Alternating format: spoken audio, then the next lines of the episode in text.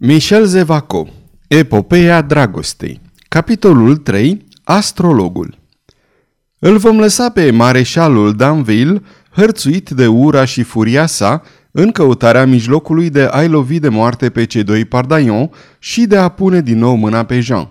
Îi vom părăsi și pe François de Montmorency, pe sărmana nebună și pe Louise, aflați cu toții în casa învățatului Ramus, unde nevoile povestirii ne vor readuce în curând. Trei zile după aceste evenimente, trei zile după reîntoarcerea triumfală a regelui în capitala sa, în timp ce la biserica Saint-Germain-l'Auxerrois zeci lovituri răsunau în noapte anunțând ora, două umbre mergeau fără grabă în întunericul care învăluia grădinile noului palat al reginei. Pe actualul loc al Halei de Grâu, bursa de comerț, se ridica altădată Palatul Soissons, nu departe de Palatul Nesle. Caterin de Medicis, care avea un simț deosebit al proprietății, cumpărase întinsele grădini și terenurile virane din jurul Palatului Soissons, căzut în ruină – poruncise să fie doborâte zidurile șubrede, iar o armată de zidari se străduise să scoată din pământ, ca prin puterea baghetei magice a unei zâne, un palat de o elegantă măreție, în timp ce o armată de grădinari făcuse să răsară în jurul palatului reginei arbuști, plante și flori. În aceste grădini, Caterin, care toată viața a dus dorul Italiei, a cerut să fie răsădiți cu mari cheltuieli, portocal și lămâi. Îi plăceau toate desfătările, toate bucuriile amețitoare, toate parfumurile, sângele și florile. La capătul acestor grădini, într-un colț al unei mici curți aflată într-un ieșind în direcția Luvrului, fusese ridicată, după porunca și planurile Caterinei, o coloană dorică. Și azi, în picioare, ultima rămășiță a acestui armonios ansamblu de construcții. Acest soi de foișor fusese clădit pentru astrologul reginei. Spre acest turn se îndreptau cele două umbre de care am pomenit. Umbre, deoarece Rugieri și Caterin, ei doi erau, înaintau în liniște înveșmântați în negru. Se opriră la piciorul coloanei. Astrologul scoase o cheie din pieptar și deschise o ușă joasă. Intrară și se găsiră imediat în fața unei scări care urca în spirală până la platforma turnului. Acolo se afla un cabinet sau mai curând o cămăruță îngustă, unde rugierii își depunea instrumentele de lucru, lunete, compasuri și așa mai departe. Drept mobilă nu se găseau acolo decât o masă încărcată cu cărți și două fotolii. O ferăstruică îngustă, dând spre strada de la Hașe, lăsa să pătrundă aerul în acest colțișor. Prin această ferăstruică, bătrâna Laura, spioana unei spioane, comunica cu rugierii. Tot pe aici își arunca Alice de Lux rapoartele destinate reginei. În ziua aceea, Catherine primise de la Laura un bilet conținând aceste câteva cuvinte. Astă seară, pe la 10, ea va primi o vizită importantă despre care vă voi raporta mâine. Maestatea voastră dorește să aprindă o făclie? întrebă rugierii. În loc de răspuns, Caterina apucă grăbit mâna astrologului și o strânse puternic, făcându-i semn să păstreze liniște. Într-adevăr, dinspre stradă, ea auzise un zvon de pași care se apropiau de turn, iar Caterin de Medicis, care ar fi putut fi un polițist de mâna întâi, își spuse din instinct că pașii erau, fără îndoială, ai persoanei care trebuia să-i facă Alisei de lux acea vizită importantă. Regina se apropie de frăstruică și pentru a nu pierdea nimic din pricina întunericului prea adânc, se așeză astfel încât să poată asculta. Pașii se apropiau.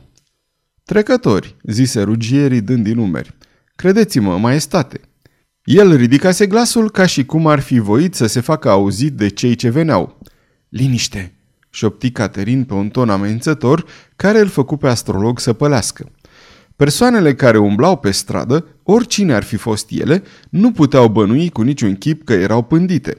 Ele se opriră lângă turn, nu departe de ferăstruică, iar regina auzi un glas – un glas de bărbat învăluit într-o tristețe greu de definit și care o făcu să tresară surprinsă. Glasul rostea. O voi aștepta aici pe maestatea voastră. Din acest punct voi supraveghea în același timp strada Traversin, cât și strada de la Hașe. Nimeni nu va putea ajunge la ușa verde fără ca eu să-i țin calea. Maestatea voastră va fi deci în deplină siguranță. N-am nicio teamă, conte, răspunse un alt glas, de data aceasta de femeie. Deodat, murmură înfundat rugierii. Jean d'Albert, adăugă Caterin de Medicis. Iată ușa, doamnă, se auzi din nou glasul contelui de Marila. Vedeți, prin grădină se zărește o lumină. Fără îndoială că ea a primit mesajul dumneavoastră și acum vă așteaptă. Tremuri, bietul meu copil. Niciodată în viața mea nu voi mai trăi o asemenea emoție, cu toate că am trecut prin atâtea, unele plăcute, altele atât de cumplite. Gândiți-vă, maestate, că în acest moment este în joc viața mea. Orice s-ar întâmpla însă, eu vă binecuvântez, doamnă, pentru bunăvoința pe care înțelegeți să mi-o acordați. Deodată, știi bine că te iubesc ca pe fiul meu. Da, regina mea, știu, dar, din păcate, o alta ar trebui să se afle în locul dumneavoastră. Când mă gândesc, doamnă, că propria mea mamă m-a recunoscut fără îndoială în timpul convorbirii de la podul de lemn, că a observat tulburarea mea, mi-a atins rana, mi-a simțit durerea și n-a rostit totuși niciun cuvânt, n-a făcut niciun gest, n-a dat niciun semn de dragoste, că a rămas rece ca gheața, de nepătruns, înspăimântătoare în încremenirea ei. Contele își arătă printr-un gest adânca lui mâhnire, iar zgomotul înăbușit al unui suspin ajunse până la urechea Caterinei, care rămase nepăsătoare. Curaj, îl îndemnă Jean d'Albert ca să mai schimbe gândurile tânărului. Nădăjduiesc că peste o oră am să-ți pot face o mică bucurie, scumpul meu copil. Cu aceste cuvinte, regina Navarei trecu repede strada și se duse să bată la ușa verde. O clipă mai târziu, ușa se deschise și Jean d'Albert pătrunse în casa Alisei de Lux. Contele de Marila, cu brațele încrucișate pe piept, se sprijini de turn și începu să aștepte. Capul lui aproape că atingea ferăstruica. Care au fost gândurile acestor trei ființe de-a lungul clipelor care se scurgeau una câte una în tăcerea nopții? Astrologul ca tată, regina ca mamă, iar deodată copilul. Printr-o mișcare înceată, rugierii se așezase pe nesimțite într-o poziție care să o împiedice pe Caterin să scoată brațul prin ferăstruică. Ce bănuială îngrozitoare îi trecea oare prin cap! Caterin era întotdeauna înarmată cu un scurt pumnal ascuțit, o armă florentină, pe a cărui lamă erau imprimate minunate arabescuri, un înfricoșător juvaier în mâinile reginei. Rugierii se cutremură de groază, căci el însuși muiase vârful pumnalului într-o otravă fulgerătoare, iar cea mai mică înțepătură cu acest prețios obiect de artă era mortală. Cine știe dacă regina nu intenționa să-și întindă pe neașteptate brațul și să lovească? Oricum însă ea rămase nemișcată. Orologiul bătu de ora 11 și apoi de jumătate. În sfârșit, când ultima bătaie de miezul nopții se pierdea în văzduh, regina Navarei o părăsi pe Alice de Lux. Cu gâtul încordat, năpădit de neliniște, contele o văzu venind, dar nu se putu clinti din loc. Caterin se pregătea să asculte. Iată însă că Jean d'Albert, apropiindu-se de contele de Marila, îi spuse doar atât. Vino, dragul meu fiu, avem ceva de vorbit fără întârziere. Și amândoi se îndepărtară. După plecarea lor, Caterin de Medicis șopti. Acum poți să aprinzi făclia. Astrologul dădu ascultare și atunci se văzu cât era de livid, cu toate că mâna nu-i tremura de fel, iar căutătura îi era liniștită. Caterin, privindu-l atent, dădu din numeri și zise Ai crezut că am să-l omor?" Da," răspunse astrologul cu o înspăimântătoare sinceritate. Nu ți-am spus doar că nu-i vreau moartea, că îmi va putea fi folositor Vezi deci că nu mă gândeam să lovesc de vreme ce mai trăiește după cele ce am auzit amândoi. N-ai auzit? Știe că-i sunt mamă. Astrologul nu răspunse nimic. Până acum mă mai îndoiam. Acum s-a terminat. El singur a spus-o. Știe, Rene, Oricui altuia decât lui Rugieri, aceste cuvinte ale Caterinei nu i-ar fi produs niciun fel de impresie. Dar astrologul o cunoștea și glasul cumplitei sale amante îi apăru atât de amenințător, încât rămase cu ochii plecați, neîndrăznind să o privească, pe aceea care, în aparență, îi vorbea atât de liniștit. Întunecată, cu gura încleștată, cu ochii ațintiți în noapte spre punctul pe unde dispăruse contele, regina continuă. Vezi deci că poți fi liniștit, dragul meu Rene. Dragostea ta părintească nu va fi supusă niciunei încercări. Ba da, doamnă, răspunse cu glas șoptit astrologul. Știu că fiul meu va muri și că nimic pe lume nu-l poate salva. Caterin, uimită, îl privi pe furiș pe astrolog. Lămurește-mă și pe mine, spuse ea, așezându-se într-un fotoliu. Rugieri ridică capul. Chipul său nu era lipsit nici de frumusețe, nici de o anumită semeție naturală. Rugieri era departe de a fi un șarlatan.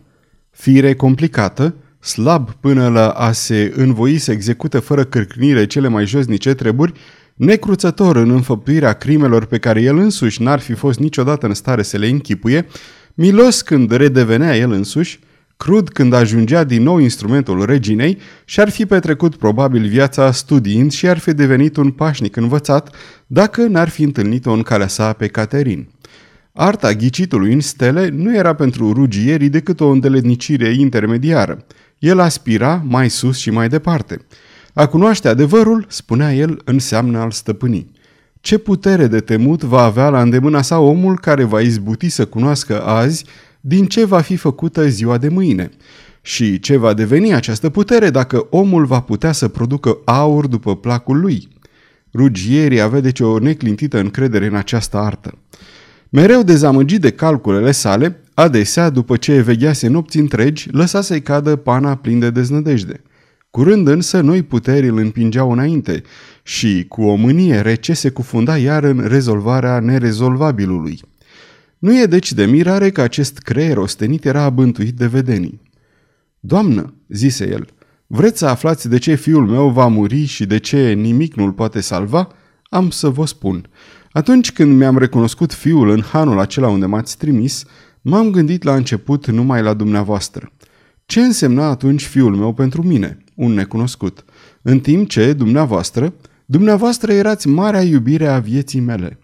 Apoi, puțin câte puțin, mila s-a strecurat în inima mea și odată cu ea și alte sentimente destul de puternice ca să mă facă să sufăr, dar nu atât de tari ca să vă pot înfrunta și spune – pe acesta nu-l veți lovi.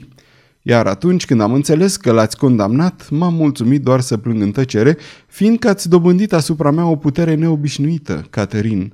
Cred că n-am să vă uimesc spunându-vă că am luptat să vă izgonesc din sufletul meu, mai ales în timpul din urmă, întrebând astrele și neprimind decât răspunsuri îndoielnice, începusem din nou să sper. Trebuie să vă spun că mă hotărâsem să intervin și să împiedic uciderea copilului meu – Chiar adineaori, doamnă, dacă ați fi încercat să-l loviți, n-ați fi izbutit, pentru că acum câteva momente îmi mai închipuiam că va putea trăi. Acum însă știu că va trebui să moară. Caterin clătină din cap cu o liniște înșelătoare. Superstiție, murmură ea. Vederi diferite, doamnă. Dumneavoastră vedeți ceva, iar eu nu. Dacă dumneavoastră aveți o vedenie, o numiți nălucă. Dacă eu am o vedenie, o numesc corp astral. Te cred, Rene, te cred, răspunse cu glas căzut Caterin, deoarece această femeie atât de puternică și care pusese o asemenea stăpânire asupra astrologului, era la rândul ei subjugată de el când rugierii îi vorbea despre ocultism. Pe chipul astrologului se produse o schimbare ciudată. Ochii, ușor convulsionați, aveau acea privire îndreptată spre interior, care schimbă în întregime înfățișarea feței omenești. Da, urmă el încet, atunci când cerul nu vrea să-mi răspundă, când problemele ce le pun după datele siderale mă duc la o soluție, întrebarea pe care am pus-o puterilor nevăzute ajunge uneori la mine pe altă cale. Este tocmai ceea ce s-a petrecut acum. Iată ce am văzut, Caterin. Vă aflați lângă ferăstruică, iar eu în acest loc. Toată atenția mea era țintită asupra brațelor voastre. Inelul pe care îl purtați pe arătător strălucea blând în noapte și nu-l scăpam din ochi, căci astfel vă puteam urmări mâna, iar dacă ați fi dus-o la pumnal, aș fi oprit-o. Deodată mi s-a tulburat vederea. În aceeași clipă am simțit un fel de ușoară zguduire în craniu, iar capul s-a îndreptat de la sine spre ferăstruică. În fața unor asemenea semne mi-era cu neputință să nu recunosc că eram în legătură cu nevăzutul.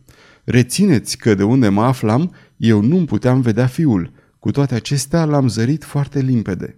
Era ca la vreo 20 de pași în fața ferăstruicii, plutind în aer la o înălțime de vreo șapte sau opt picioare. Zbura, ca să spun așa, într-un nimb strălucitor, până și el sclipea într-un fel ciudat pe toată întinderea corpului. Cu o mână își apăsa pieptul în partea dreaptă. Apoi mâna îi căzu încet. În locul unde se găsise înainte mâna, am văzut o rană întinsă, din care curgea și roi de sânge asemănător unui cristal topit și nu roșu ca sângele omenesc. Fiul meu a plutit astfel în fața ochilor mei aproape două minute. Apoi, încetul cu încetul, contururile i-au devenit mai puțin lămurite, forma s-a topit până ce a rămas numai un abur subțire. Lumina s-a stins, viziunea s-a risipit și apoi nimic. Glasul lui Ruggieri de-abia se mai auzi rostind aceste ultime cuvinte și nu mai era decât o șaptă de neînțeles. Regina se scutură ca pentru a se ușura de nefolositoarea povara spaimelor închipuite, ochii ei plini de amenințare și înfipseră privirea de o stranie limpezime în punctul urmărit de astrolog. Soțul meu, mormăi ea printre dinți, se jura că miros a moarte. Poate, pe trupul lui Hristos, îmi place să miros a moarte. Îmi place să fiu aceea care trece lăsând în urma ei un șir de cadavre, căci pentru a stăpâni e nevoie să lovești. Vă mulțumesc vouă, puteri nevăzute, care mi-ați adus vestea. Marila trebuie să moară, așadar să moară. Charles va trebui să moară și el, să moară. Îngeri și demoni, mă veți ajuta să-l ridic pe tron pe fiul inimii mele, pe scumpul meu Henri. Caterin își făcu în grabă o cruce și atinse fruntea astrologului cu vârful degetului ei înghețat. Rugierii se înfioră. René, îi spuse ea, tu vezi bine că până și cerul îl condamnă. E fiul nostru.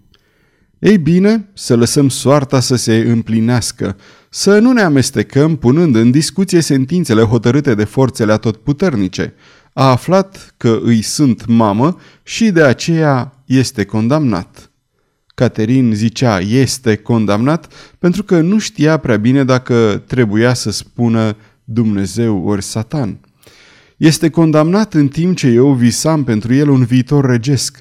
Să nu mai vorbim de el, René. Dar cealaltă, femeia aceea care și ea știe, ai auzit doar, Jean d'Albert cunoaște taina.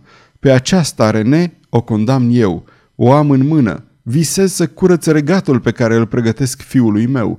Visez să reînscăunez autoritatea Romei pentru a întări astfel pe aceea a lui Henri. L-am iscodit pe Colini, l-am cercetat pe Bearnez, i-am exterminat, am anunțit pe toți acești seniori care se îmbulzesc plin de ei fose la curte și în tot orașul. René, îți spun, toți, începând cu regina lor și până la ultimul gentilom, toți poartă în ei germenul revoltei. Ei nu se ridică numai împotriva bisericii ca o piedică amenințătoare, ci se simt asupriți de puterea regală din Franța. Acolo, în munții lor au căpătat obiceiuri de neatârnare și nu puțin dintre ei își spun hugenoți, ceea ce în realitate înseamnă pur și simplu rebeli.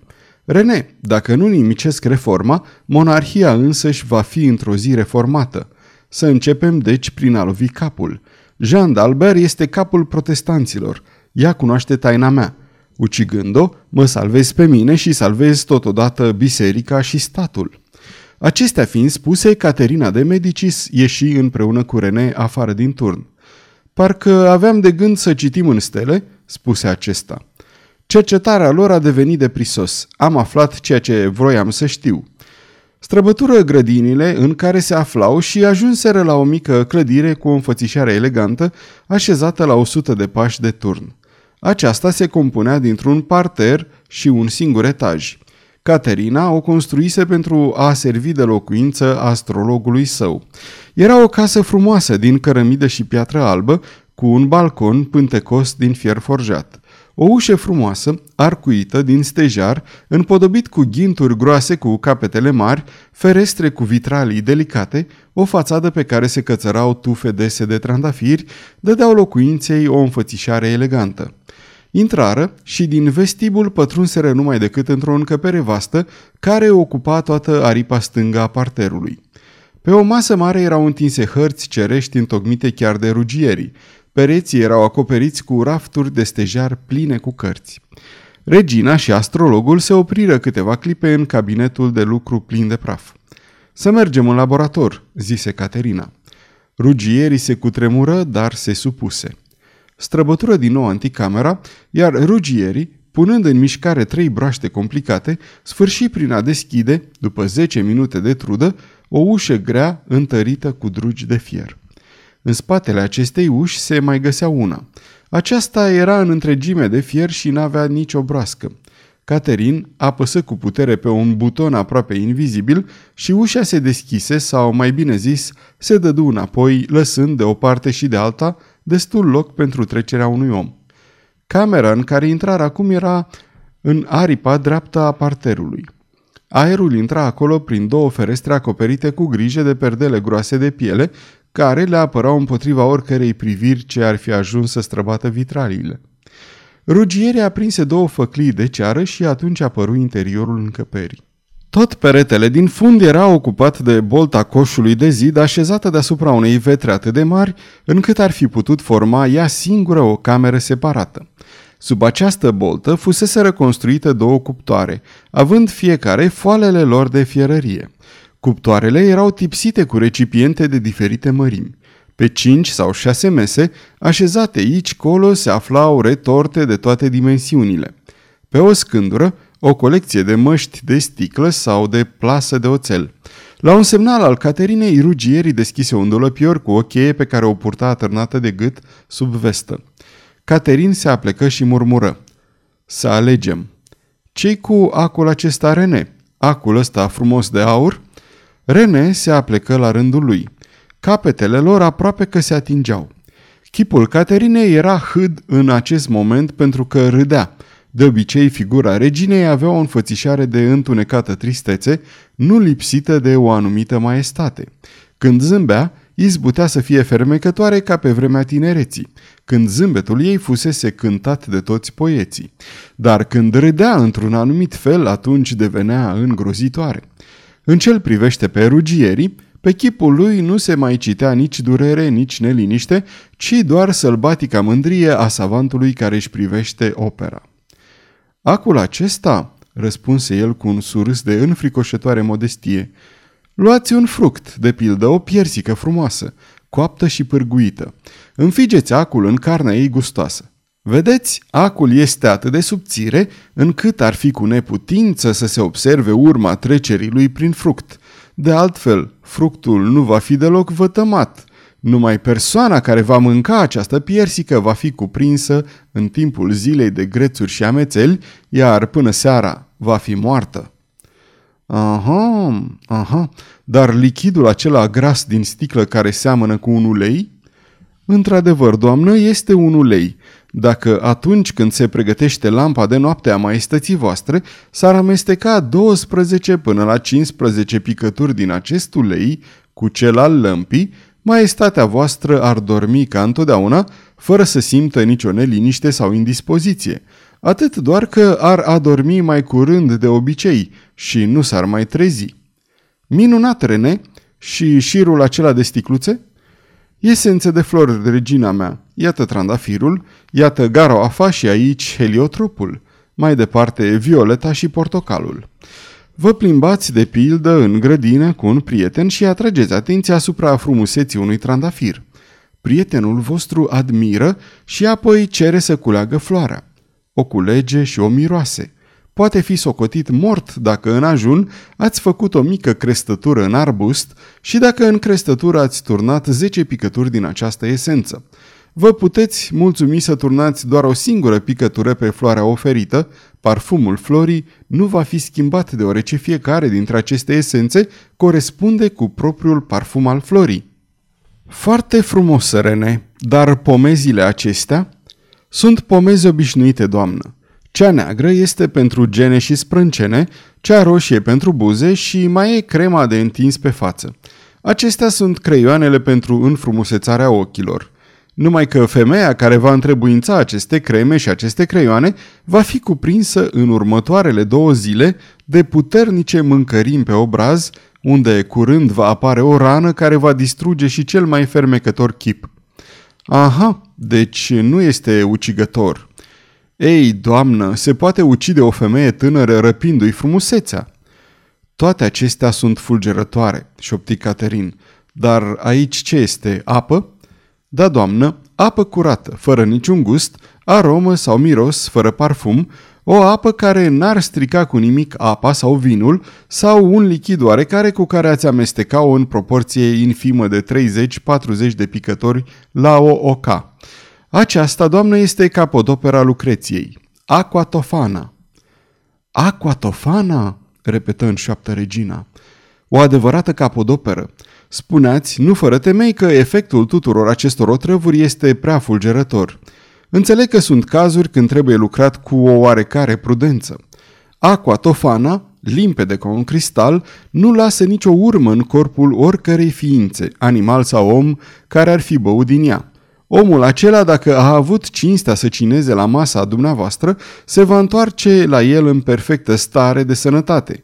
Numai după o lună, el va începe să se simtă că are o indispoziție, o neliniște deosebită. Treptat îi va fi cu neputință să mai mănânce, va cădea într-o slăbiciune generală, iar trei luni după această cină va fi îngropat. Grozav, spuse Caterina, dar prea încet. Să vorbim deschis. În cât timp ați dori ca piedica să fie înlăturată? Trebuie ca Jean d'Albert să moară peste 20 sau 30 de zile, nici mai mult, nici mai puțin. Lucrul este posibil, doamnă, iar victima ne va indica singură mijlocul de folosit. Alegeți de pe tot acest raft de abanos. Cartea aceasta este o carte de rugăciuni, doamnă, de un neprețuit folos în mâna unui catolic, valoroasă pentru lucrătura închizătoarei de aur și legătura ei de argint. E de ajuns să o răsfoiești. Dar Jean d'Albert e protestantă, îl întrerupse Caterina. Broșea aceea, ce-i cu ea? Este un juvaier minunat. Din nefericire, ea se închide greu. Atunci, se întâmplă ca persoana care se servește de ea să forțeze arcul și, apăsând, se înțeapă la mână. O înțepătură neînsemnată, care însă în următoarele opt zile provoacă o cangrenă zdravănă. Nu, dar sipetul acela cei? Îl vedeți, doamnă, e un sipet obișnuit, la fel cu toate celelalte din lume, cu o singură diferență totuși că el a fost cizelat de meșteșugari pricepuți și că este făcut din aur masiv, care îl transformă într-un dar cu adevărat regesc. Apoi mai există o diferență. Deschideți-l, doamnă. Caterin îl deschise fără nicio șovăire. Un altul decât rugierii ar fi tresărit în fața acestei dovezi de deplină încredere. El însă era obișnuit. Priviți, doamnă, continuă rugierii, interiorul acestui mic sipet este dublu și făcut dintr-o frumoasă piele de cordoba.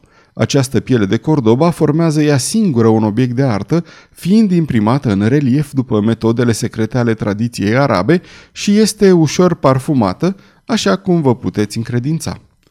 Caterin, fără nicio ezitare, aspiră parfumul delicat ce se răspândea ușor din interiorul sipetului.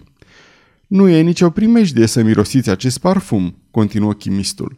Dacă însă ați atinge această piele, dacă v-ați lăsa mâna în acest sipet destul timp, adică în jur de o oră, esențele cu care este imbibată pielea s-ar comunica sângelui vostru prin pori și peste 20 de zile ați fi doborută de o febră care în 3 sau 4 zile vă va fi fatală.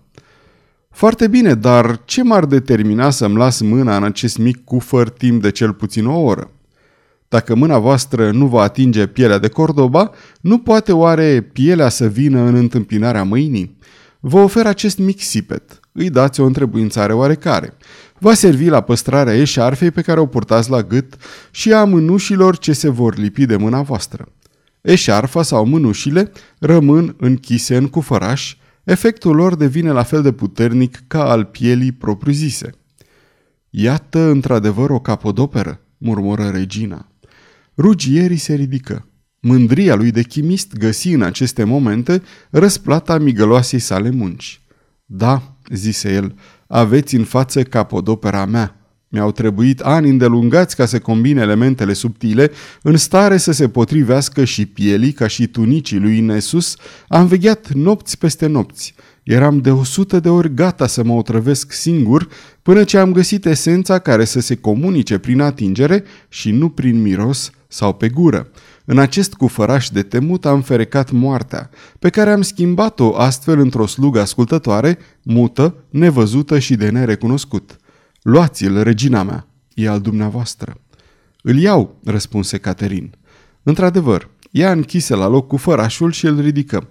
Îl păstră o clipă în cele două mâini înălțate în dreptul ochilor și murmură. E voința lui Dumnezeu. Sfârșitul capitolului 3